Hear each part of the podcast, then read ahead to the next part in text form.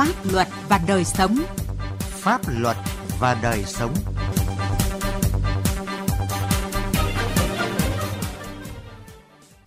Kính chào quý vị và các bạn. Chương trình Pháp luật và đời sống hôm nay có những nội dung sau. Thanh tra Chính phủ kiến nghị Bộ Công an điều tra việc sử dụng nhà đất tại ba tập đoàn tổng công ty.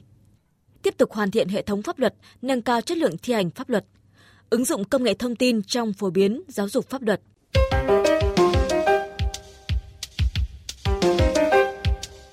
Thưa quý vị và các bạn, Thanh tra Chính phủ đã có thông báo kết luận thanh tra về việc chấp hành pháp luật trong quản lý và sử dụng đất đai tại Tập đoàn Công nghiệp Cao su Việt Nam, Tổng công ty Lâm nghiệp và Tổng công ty Chè Việt Nam, thời kỳ từ mùng 1 tháng 1 năm 2010 đến ngày 31 tháng 12 năm 2017.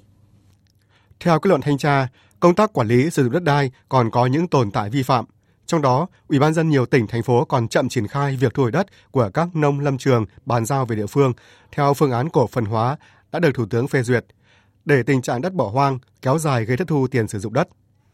Việc giao đất trồng lấn, tranh chấp đất đai diễn ra khá phổ biến. Tình trạng lấn chiếm đất đai tại một số địa phương ngày càng phức tạp, có xu hướng gia tăng nhưng chậm được xử lý, nhất là tại các địa bàn có đồng bào dân tộc sinh sống. Việc bố trí kinh phí đo đạc, cắm mốc cấp giấy chứng nhận quyền sử dụng đất cho các nông lâm trường trước đây của các tỉnh thành phố chưa được quan tâm, chậm triển khai, dẫn đến tình trạng hồ sơ đất đai không đầy đủ, thiếu chính xác, nên việc thực hiện nhiệm vụ quản lý nhà nước về đất đai, xử lý vi phạm gặp khó khăn.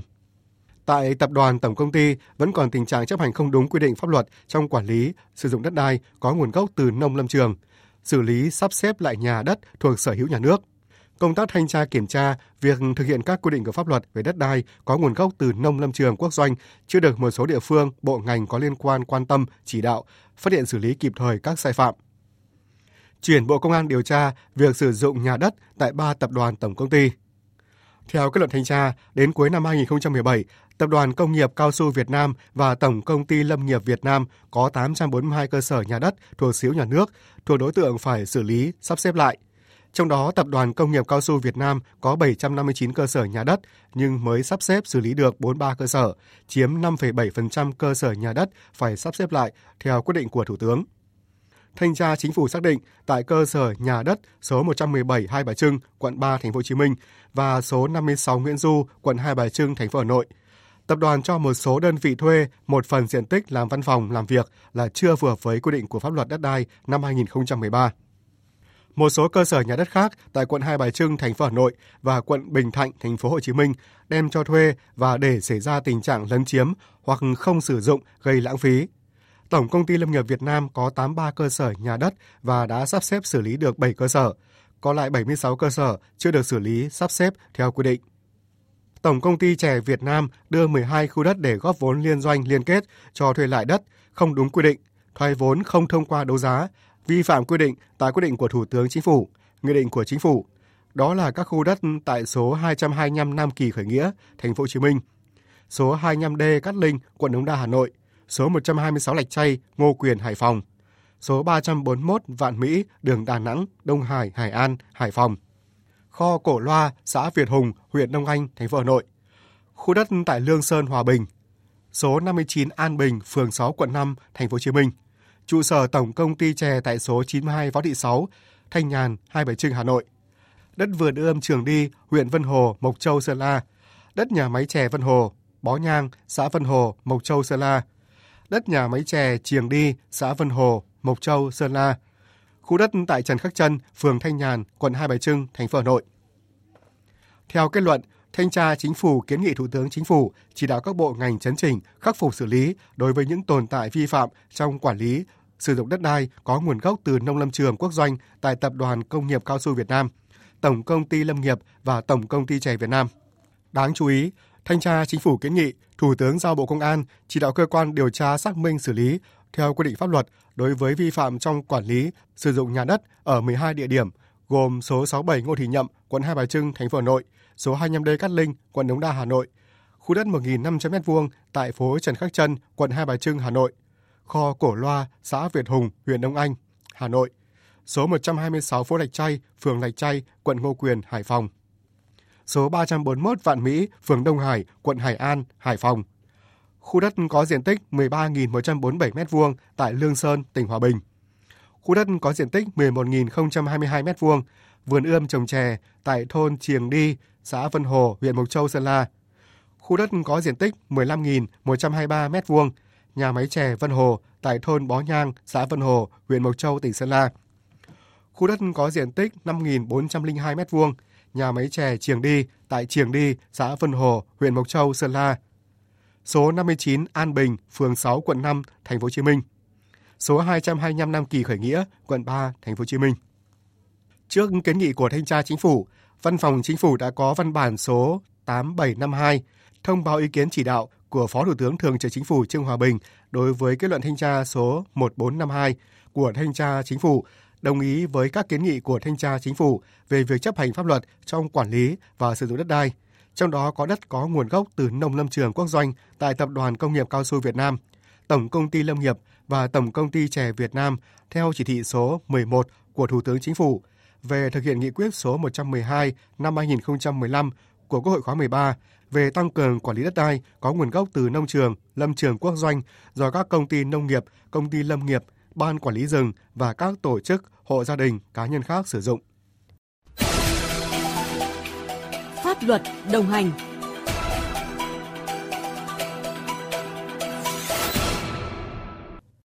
Thưa quý vị và các bạn, trong giai đoạn 2016-2020, đặc biệt là trong năm 2020, hệ thống pháp luật của nước ta tiếp tục được hoàn thiện trên mọi lĩnh vực. Chất lượng của hệ thống pháp luật có nhiều chuyển biến tích cực, cơ bản, bảo đảm tính thống nhất, đồng bộ.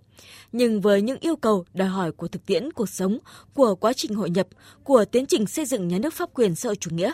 việc tiếp tục hoàn thiện hệ thống pháp luật, nâng cao chất lượng thi hành pháp luật vẫn là một yêu cầu đặt ra.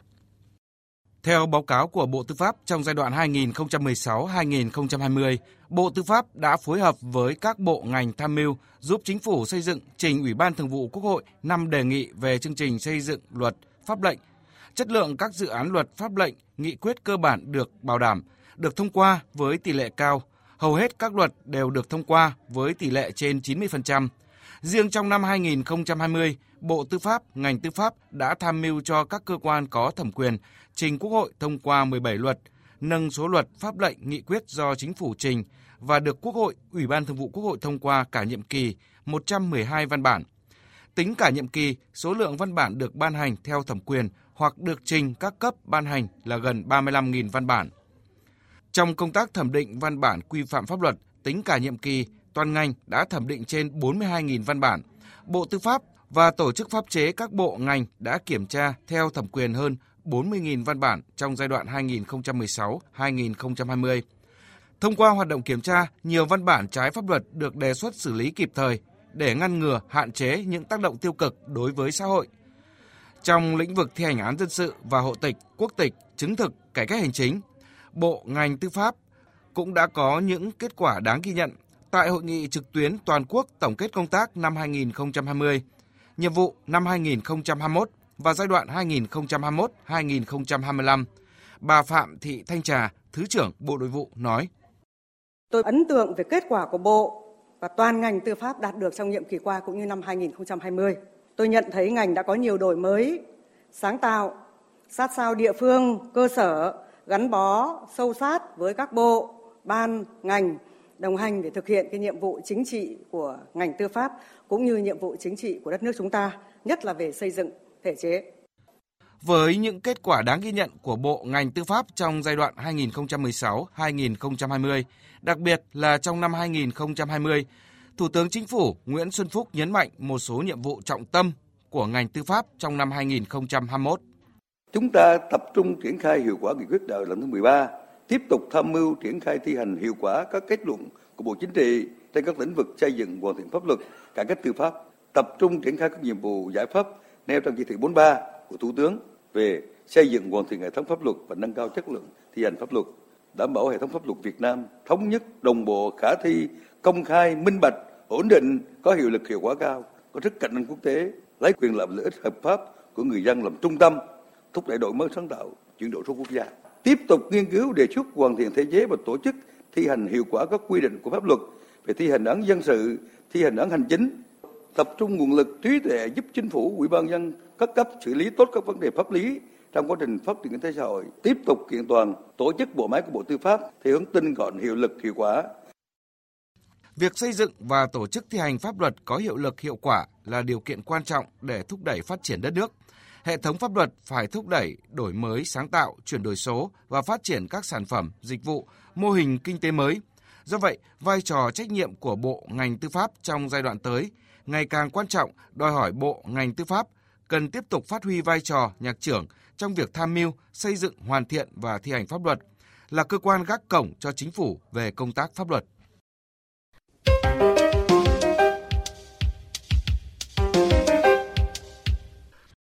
Thưa quý vị và các bạn, trước sự phát triển mạnh mẽ của công nghệ thông tin, công nghệ số, công tác phổ biến giáo dục pháp luật đang đứng trước những đòi hỏi, thách thức mới, cần có sự thay đổi một cách toàn diện từ tư duy nhận thức đến cách làm. Do vậy, vấn đề đặt ra hiện nay để công tác phổ biến giáo dục pháp luật đạt hiệu quả thiết thực, cần tăng cường ứng dụng công nghệ thông tin, chuyển đổi số. Đây được coi là một trong những giải pháp đột phá quan trọng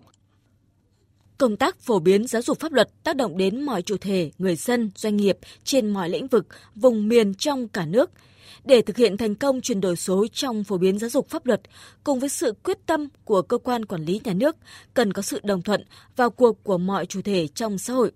Thứ trưởng Bộ Thông tin và Truyền thông Nguyễn Huy Dũng khẳng định, công nghệ số cho phép thấu hiểu từng cá thể, từ đó nhu cầu của người dùng được đáp ứng và cải thiện tốt hơn. Nền tảng công nghệ số cho phép người dân và doanh nghiệp tham gia ngay từ đầu trong quá trình xây dựng văn bản.